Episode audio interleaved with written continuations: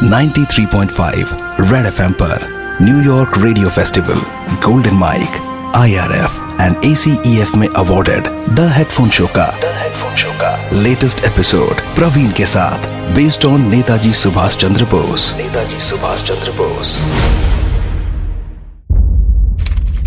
18 अगस्त 1945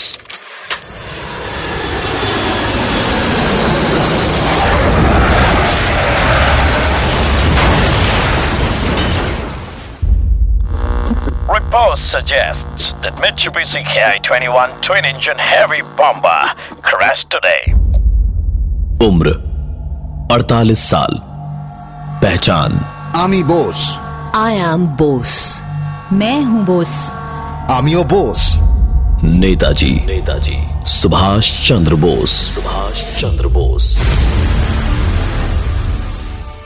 फरवरी 1916 सौ सुभाष में नेताजी की झलक 1916 में ही दिख गई, जब उन्होंने प्रेसिडेंसी कॉलेज में अपने प्रोफेसर ई एफ़ ओटिन को उनके रेसिस्ट कमेंट पर भारी क्लास में सबके सामने एक जोरदार थप्पड़ मारा और उसके बाद गूंजता रहा बस, पूरे कॉलेज में एक ही नारा।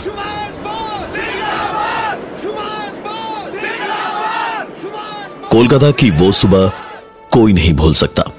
नेताजी की अगुवाई में 2000 लोग खाकी वर्दी में सड़कों पर उतरे।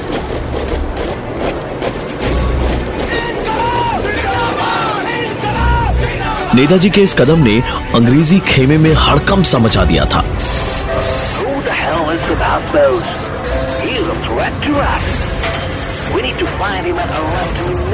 सालों तक नेताजी का जेल आना जाना लगा रहा। और फिर अंग्रेज़ी सरकार ने उन्हें, उन्हीं के घर में नज़र बंद कर दिया।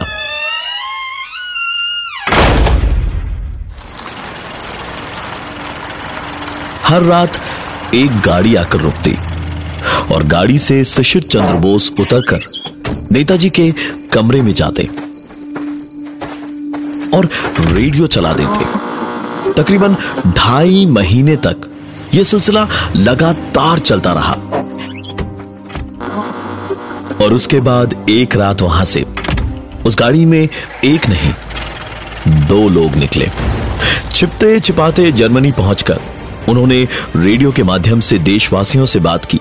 जो आज़ादी की लड़ाई छेड़ रखी है उसे जारी रखना होगा जब तक हमें मुकम्मल आज़ादी हासिल न हो। जर्मनी से वो सीधा पहुँचे इंडोनेशिया जो उस वक्त जापान के अधीन था।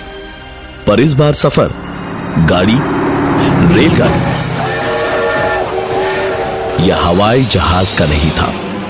यह सफ़र था पानी के अंदर से, सबमरीन का।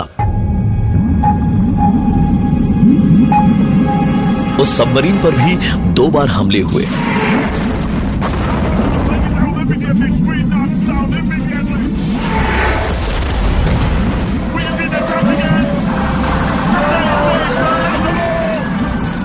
पर बोस सही सलामत पहुँचे इंडोनेशिया। उनकी आवाज़ से धीरे धीरे आज़ाद हिंद फौज में सिपाही जुड़ते गए। युद्ध पर युद्ध किए। रेडियो के माध्यम से उन्होंने, तुम मुझे खून दो। मैं तुम्हें आज़ादी दूँगा के नारे से समस्त भारतीयों को एक सूत्र में भी बांधा। आज़ादी अधिकार है। न बनो किसी के दास। कुछ ऐसे थे सुभाष। ऐसे थे सुभाष। गुमनामी का चोला ओढ़े। दुश्मन से लोहा थे लेते आज़ादी का सपना लेकर खुली आँख से हर दम सोते। अंग्रेज़ों की हर बाजी को जिसने दी थी मात। कुछ ऐसे थे सुभाष, कुछ ऐसे थे सुभाष। ऐसे थे सुभाष।